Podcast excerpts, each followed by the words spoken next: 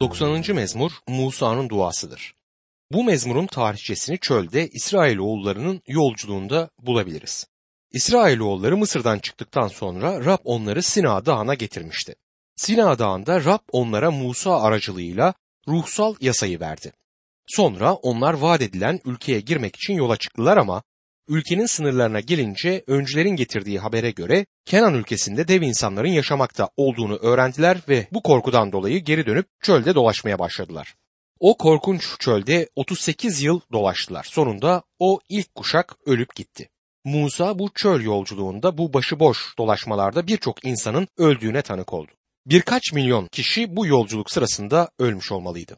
İşte bu mezmur bir ölüm mezmuru olarak yazılmıştır. Bu mezmur ilginçtir, kayda değer özellikler taşır.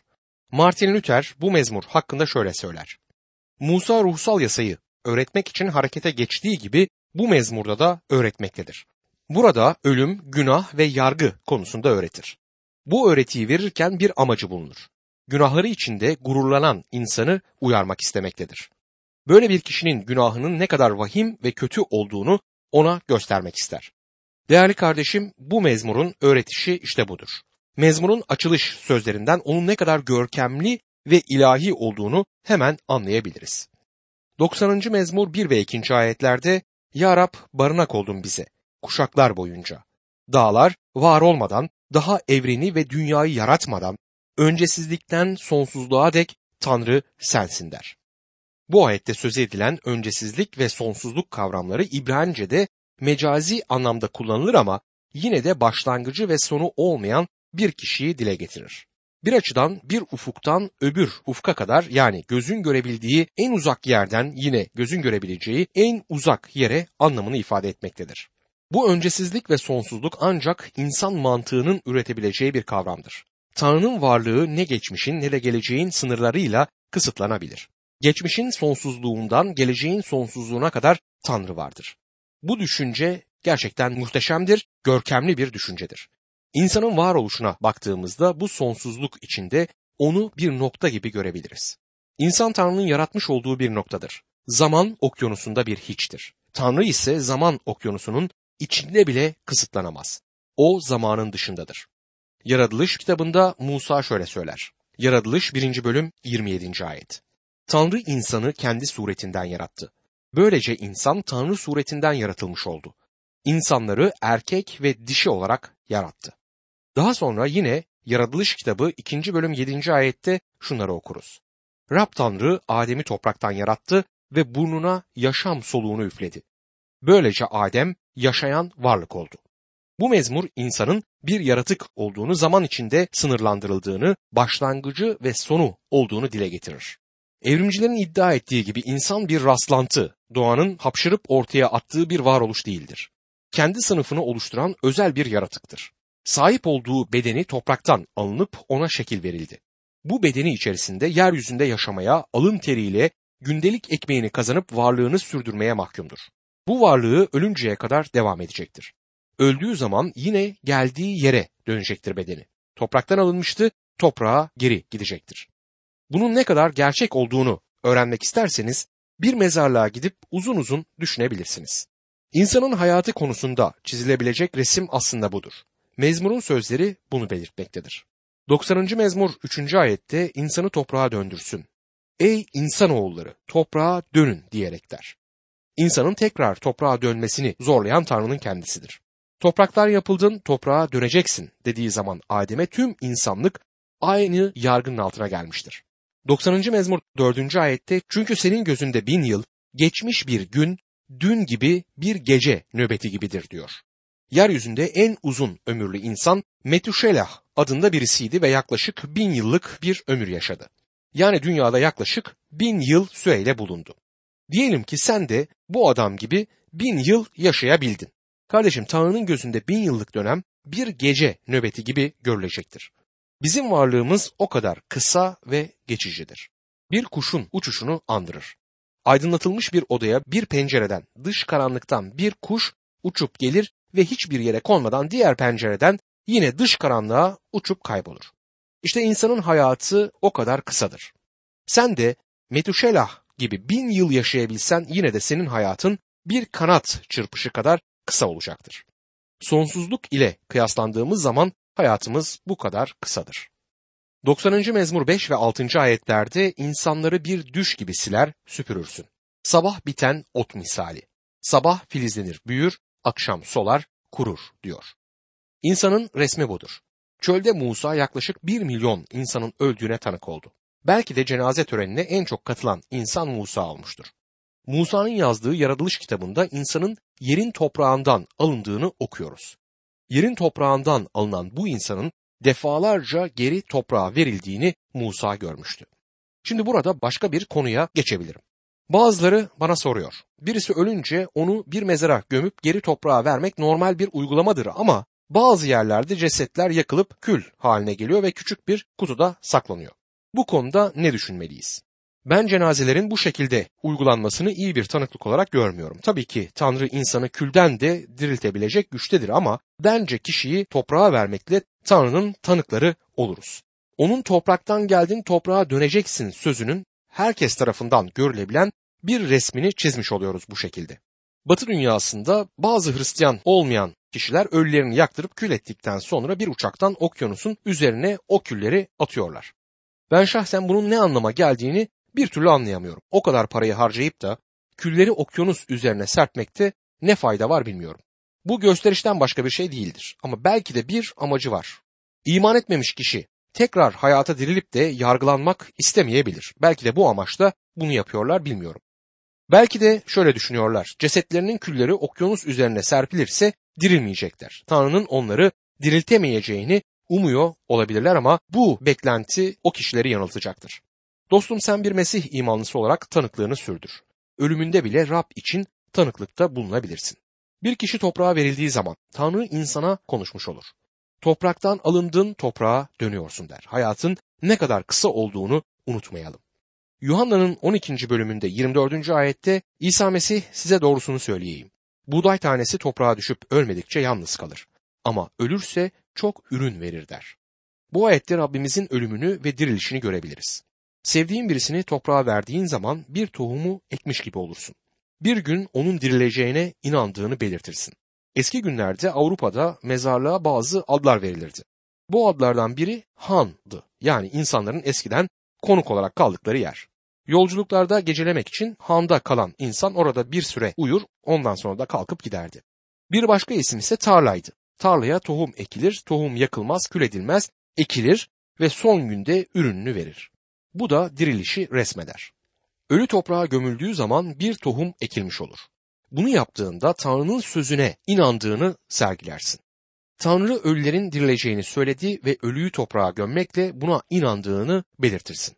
Bir gün diriliş olacak ve toprağa verilen imanlı sevdiklerine kavuşacaktır. 90. mezmur 8. ayette suçlarımızı önüne, gizli günahlarımızı yüzünün ışığına çıkardın der. Birisi yeryüzünde işlenen gizli bir günah cennette rezalet niteliğindedir dedi. Cennette melekler senin yeryüzünde yapmakta olduğun her şeyi görebilirler. Tanrı seni görmektedir. Gizli günah diye bir şey cennette bulunmaz. 90. mezmur 9. ayette gazabından kısalıyor günlerimiz. Bir soluk gibi tükeniyor yıllarımız diyor. İbranice'de bu ayet daha değişik şekilde yazılır. Bir inleyiş gibi tükeniyor yıllarımız çevirisi İbranice aslı için daha uygun olurdu. Gerçekten de hayatı mırıldanmakla, şikayet etmekle geçirip gidiyoruz. Şu anda kurtarıcı İsa'yı tanımıyorsan, onun kanı ile kurtulmamışsan, gelecek konusunda sana hiçbir umut ışığı tutulmuyorsa doğal olarak yaşamda hiçbir anlam göremeyeceksin. Hayatta nereye ve ne amaçla gideceğini bilemeyeceksin. 90. mezmur 10. ayette ömrümüz 70 yıl sürüyor. Bilemedin 80, o da sağlıklıysak. En güzel yıllar da zahmetle, kederle geçiyor. Çabucak bitiyor, uçup gidiyoruz diyor. Birçoğumuz 70 yılı bulamıyoruz. 80 yıl ise biraz daha zor. Son zamanlarda stres yüzünden insan hayatı kısalmaya başladı. Kalp sektesinden gidenlerin yaşına bakarsak birçok kişinin 60'ı bile görmediğini görüyoruz. Zaten 80'i bulsak bile hayatın kalitesi o kadar iyi olmayacaktır. Romatizma eklemlerimizi ağlatacaktır. Ben şu anda bile şimdiden kemiklerimin sızlamaya başladığını hissediyorum. Biraz yük kaldırsam, bahçede çalışsam belim ağrımaya başlıyor. Yeryüzündeki hayatımız gerçekten garip. 80 yaşına varmak bilmiyorum ister misin? Hep yokuş yukarı çıkacaksın. Gençliğin ceylan ayakları seni artık taşıyamayacak. Yaşlılığın ağrıları yoldaşın olacak. Hayatın bir anlamda gün batımını andıracak ama aslında bu gün batımı o kadar şahane bir manzarayı teşkil etmeyecek. Yaşlılık yıllarımız bir inleyiş gibi geçip gider. Hayatın son yıllarından öte bir geleceği dört gözle beklemek bence en iyi umuttur. Ancak hayatını İsa Mesih'in ellerine teslim eden kişi böyle bir umuda sahip olabilir.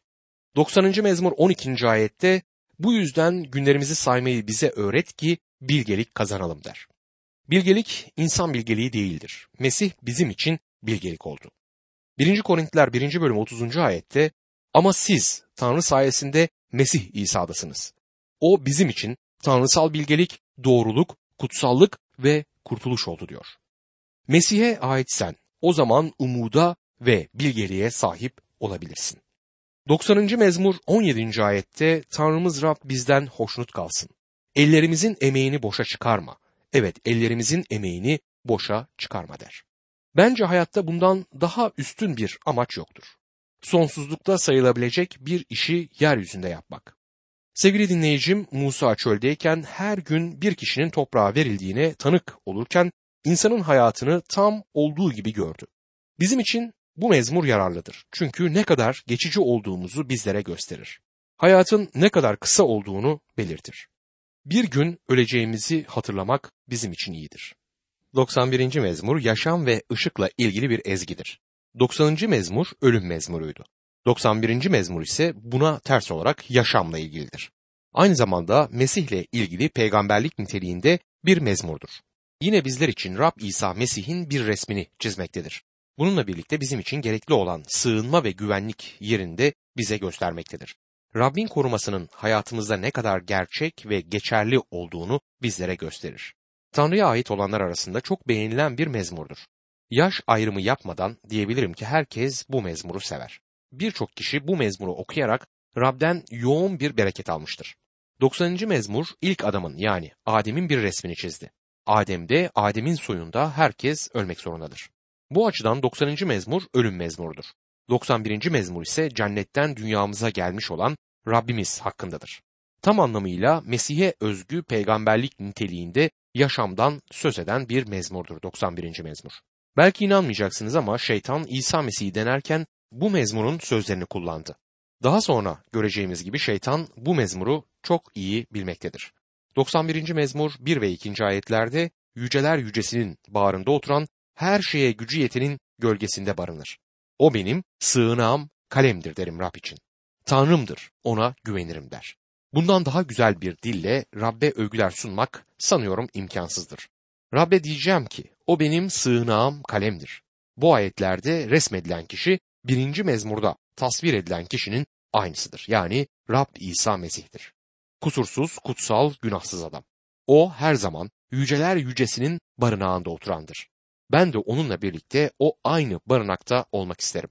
Ama benim sorunum bunu sürekli bir şekilde tecrübe edemeyişimdir. Sanki otelde kalıyormuşum gibi yüceler yücesinin barınağında ancak geceleyebiliyorum ama biliyorum ki Rab bizim de onunla birlikte sürekli o barınakta kalmamızı ister. 91. mezmur 3 ila 6. ayetler arasında çünkü o seni avcı tuzağından, ölümcül hastalıktan kurtarır. Seni kanatlarının altına alır. Onların altına sığınırsın. Onun sadakati senin kalkanın siperin olur. Ne gecenin dehşetinden korkarsın der. Tanıdığım birisi var. Mesih'e iman etmişti ve 5. ayeti görünce kendisi için kullanmak istedi. Askere gidecekti ve bunu yanına koruması olarak aldı.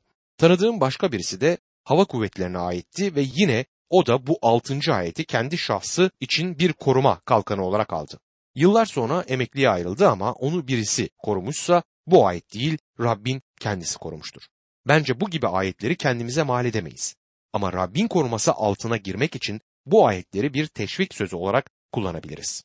91. mezmur 7 ve 8. ayetlerde yanında bin kişi, sağında on bin kişi kırılsa bile sana dokunmaz. Sen yalnız kendi gözlerinle seyredecek, kötülerin cezasını göreceksin der.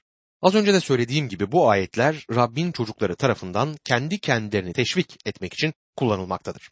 Ancak unutmamalıyız ki bu ayetler Rab İsa Mesih hakkındadır ve onu resmetmektedir. Kutsal kitap öğretmenlerinden Gabeleyn adında bir imanının bu ayetleri hakkında verdiği yorumdan bir kısmını size aktarmak isterim. Bu kişi şöyle yazdı. Şimdi ilk olarak onu düşünelim. Onda ne günah ne de günahtan kaynaklanan bir şey vardı. Hastalık, ölüm gibi sonuçlar onun yaşamında hiçbir etki yaratamazdı. Çünkü ölemezdi ve hastalanamazdı. Her yönden o kusursuz insandı ve baba Tanrı'ya gösterdiği kusursuz itaatten dolayı o büyük avcı şeytan hiçbir yerde onu yakalayamazdı. Birçok insanı yok eden salgın hastalıklar ona dokunamazdı. Tanrı'nın kanatları ve tüyleri altında en sıcak ve en emin yeri buldu çünkü o kusursuz bir insandı. Orada sürekli bir sığınağı vardı. Korku diye bir duyguyu tecrübe edemezdi. Çünkü tam bir güvenlik içinde kendisini hissederdi. Diğer insanları korkutan olaylar, düşünceler ona yaklaşamazdı bile. Ona ait olanlara onun örneğine uyarak ona itaat ve güven adımlarıyla izlenmesi beklenir. Onun izleyicileri de aynı korumayı ve güvenliği kendilerine mal ederler. Burada bir ara vermek isterim. Daha önce sözünü ettiğim iki asker vardı ya, onlar İsa Mesih'e iman ettikleri için bu ayetleri bir kalkan gibi kullanmaya hakları vardı. Tanrı onları korudu ama askere giden imanlılar hiçbir zarara uğramayacaklar ya da Rab için müjde yolculuğu yapanlar hiçbir kaza geçirmeyecekler diyemeyiz. Gabele'in yazdıklarına şöyle devam eder. Yine de bedenlerimiz günahtan dolayı ölümcüldür ve ölmektedir. Fanatik bir düşünceyle bu ayetlerin Tanrı çocuğu için her zaman geçerli olacağını düşünebiliriz ama tecrübe bize başka bir şey söylemektedir. Her zaman kusursuzluk sınavından çakan yerin toprağından yaratılmış yaratıklar olduğumuzdan dolayı iman sınavında da başarısızlığa uğradığımız zamanlar olacak. Yine de tüm denenmeler içinde Mesih imanlısı tam bir huzura sahip olabilir. Tam bir esenliğe görenebilir. Rabbe olan güveni ona der ki her şey yolunda gidecektir. Beni öldürse bile ona güvenmekten vazgeçmeyeceğim. Her iman yolculuğunu Tanrı'ya olan güvenin doruğu zaten budur. Bence bu şekilde güvenimizi Tanrı'ya ifade etmek muhteşemdir. 91. mezmur 9 ve 10. ayetlerde sen Rabbi kendine sığınak, yüceler yücesini konut edindiğin için başına kötülük gelmeyecek. Çadırına felaket yaklaşmayacaklar. Gördüğümüz gibi bu ayetler yine Mesih'i resmeder. İsa Mesih'ten başka hiç kimse bu ayetleri tam olarak kendi şahsında uygulayamaz. 91. mezmur 11 ve 12. ayetlerde çünkü Tanrı meleklerine buyruk verecek. Gideceğin her yerde seni korusunlar diye. Elleri üzerinde taşıyacaklar seni. Ayağın bir taşa çarpmasın diye der. Luka'nın dördüncü bölümünde şeytan İsa Mesih'i çölde denerken bu ayetleri kullanmıştır. İlginç olan şu ki şeytan aslında bu sözlerin Rab İsa Mesih hakkında olduğunu çok iyi biliyordu. Birçok teoloji profesörünün bugün bilmedikleri gerçekleri şeytan biliyordu. Rab İsa çölde şeytan tarafından denenirken şeytan Mesih'e şöyle söyledi. Luka 4. bölüm 10. ayetti. Çünkü şöyle yazılmıştır. Tanrı seni korumaları için meleklerine buyruk verecek. Gördüğümüz gibi şeytan bu amaçla bu ayetleri eski antlaşmadan alıp İsa Mesih'e söyler. Bence şeytan şeytan olduğu için hiç rahat duramıyor. Gerçeği olduğu gibi aktarmıyor ve burada da dikkat edersek gerçeği tam olarak aktarmadığını görürüz. 91. mezmurda gideceğin bütün yollarda seni koruyacaktır diye yazılıyken bunu Rab İsa'ya söylemedi. Yani eksik bir aktarma yaptı. Rab İsa yeryüzüne tek bir amaçla gelmişti ve bu amaca göre babanın isteğini yerine getirecekti. Bu demek oluyor ki onun belirlediği yolda yürüyecektir. Taşları ekmeğe çevirmiş olsaydı babanın isteğinin dışına çıkmış olacaktı. Ya da dünyanın tüm egemenliğini kabul etseydi yine babanın isteği dışına çıkmış olurdu. Yine şeytanın önerdiği gibi kendisini tapınağın kulesinden aşağı atmış olsaydı babanın isteğine uygun bir şey yapmış olmazdı. Şeytanın önerdiği şeylerden herhangi birisini yapmış olsaydı baba Tanrı'nın isteğinin dışında İsa Mesih hareket etmiş olacaktı. 91. mezmurda verilen vaat nedir? Çünkü Tanrı meleklerine buyruk verecek, gideceğin bütün yollarda seni korusunlar diye elleri üzerinde taşıyacaklar seni der. 91. mezmur 14 ve 15. ayetlerde beni sevdiği için onu kurtaracağım diyor Rab. Beni iyi tanıdığı için ona kale olacağım. Bana seslenince onu yanıtlayacağım. Sıkıntıda onun yanında olacağım. Kurtarıp yücelteceğim onu. Gördüğümüz gibi kusursuz adam ölümün ağzına kadar gitti. Yerin en aşağılarına, derinlerine indi. Bunun anlamı ölüm ve mezardır. Üçüncü gün Tanrı onu ölümden kurtardı çünkü onu seviyordu ve ondan hoşnuttu. Ölümden üç gün sonra Tanrı İsa Mesih'i ölümden diriltti ve görkemli bir şekilde bu dirilişi herkese sergiledi. Kurtarıp yücelteceğim onu diyor dediğini yaptı. Gerçekten bu mezmurda Mesih'in en güzel resimlenişine tanık olmaktayız. 92. mezmurdaki konu Sep gününün övgüsünü dile getiren bir ezgi olmasıdır. Bu mezmurun başlığı şöyledir. Sep günü için bir ezgi ya da bir mezmur. Mesih'le ilgili mezmuru izlerken doğal olarak övgüyü dile getiren bir mezmuru beklemekteyiz. Tapınışı, yüceltilmeyi dile getiren bir yapıttır. Aslına bakacak olursak Sep günü bu amaçla İsrailoğullarına verilmişti. Ancak şunu dikkate almalıyız ki bu mezmurda dile getirilen övgü yersel bir tapınak için yazılmıştır. Mezmurun içeriğini incelediğimizde görüyoruz ki ileriye dönük bir özelliği bulunur. İleride bir gün gelecek ki Mesih bin yıllık egemenliğini yeryüzünde kuracaktır. Ve bununla birlikte yeryüzünde bir kez daha tapınağı göreceğiz. İleride Yarışilim'de tapınak bir kez daha kurulacaktır. Bu tapınakta Tanrı'nın kurtarmış olduğu kişileri göreceğiz. Orada Rab'be tapınacaklar. Rab Samireli kadına Yuhanna 4. bölüm 21 ila 23. ayetler arasında ne demişti? İsa ona şöyle dedi. Kadın bana inan öyle bir saat geliyor ki babaya ne bu dağda ne de Yaruşilim'de tapınacaksınız. Siz bilmediğinize tapıyorsunuz. Biz bildiğimize tapıyoruz. Çünkü kurtuluş Yahudilerdendir. Ama içtenlikle tapınanların babaya ruhta ve gerçekte tapınacakları saat geliyor. İşte o saat şimdidir. Baba da kendisine böyle tapınanları arıyor der. Mesih İsa'da kurtuluş bulanlar bugün kahinler krallığına dönüştürülmüşlerdir. Rabbe hizmet vermek için kurtuluşa sahip olan Mesih imanlısıdır. Ancak bu kahinlik görevi yersel bir tapınakta değil, ruhsal bir tapınakta, gerçekte ve ruhta yapılmaktadır. 92. mezmur 1 ila 3. ayetler arasında şöyle yazar. Ya Rab, sana şükretmek, ey yüceler yücesi, adını ilahilerle övmek, sabah sevgini, gece sadakatini, on telli sazla, cenk ve lirle duyurmak ne güzel. Bugün iyi bir şey yapmak isterseniz, bugün birisine bir iyiliğinizin dokunmasını isterseniz bunu hemen yapabilirsiniz. Bulunduğunuz yerde Rabbe şükredin ve onun adını, yüceler yücesinin adını ilahilerle övün. Ona sabahleyin şükredebilirsiniz. Akşam onun sevgisi ve sadakati için ona teşekkür edebilirsiniz. Ben her gün sabah Rabbe şükrederim. Açık konuşmam gerekirse bazen geceleyin ona teşekkür sunmayı bazen unutuyorum. Ancak her günün sabahında yepyeni bir gün için bugün de onun benim hayatımda gerçekleştireceği lütuf için Tanrı'ya şükrederim. Geceleyin günün yorgunluğu ile yatağına girdiğin zaman bütün gün senin hayatında gösterdiğin sadakati için ona şükredebilirsin. Ben şahsen bunu bir mucize niteliğinde görüyorum. Benim gibi bir kişiyi günün sonuna kadar koruyabilmiş olması gerçekten muhteşem. Bu nedenle bu muhteşem Tanrı'ya şükürler sunmaktan asla vazgeçmem. 92. mezmur 6. ayette aptal insan bilemez, budala akıl erdiremez der.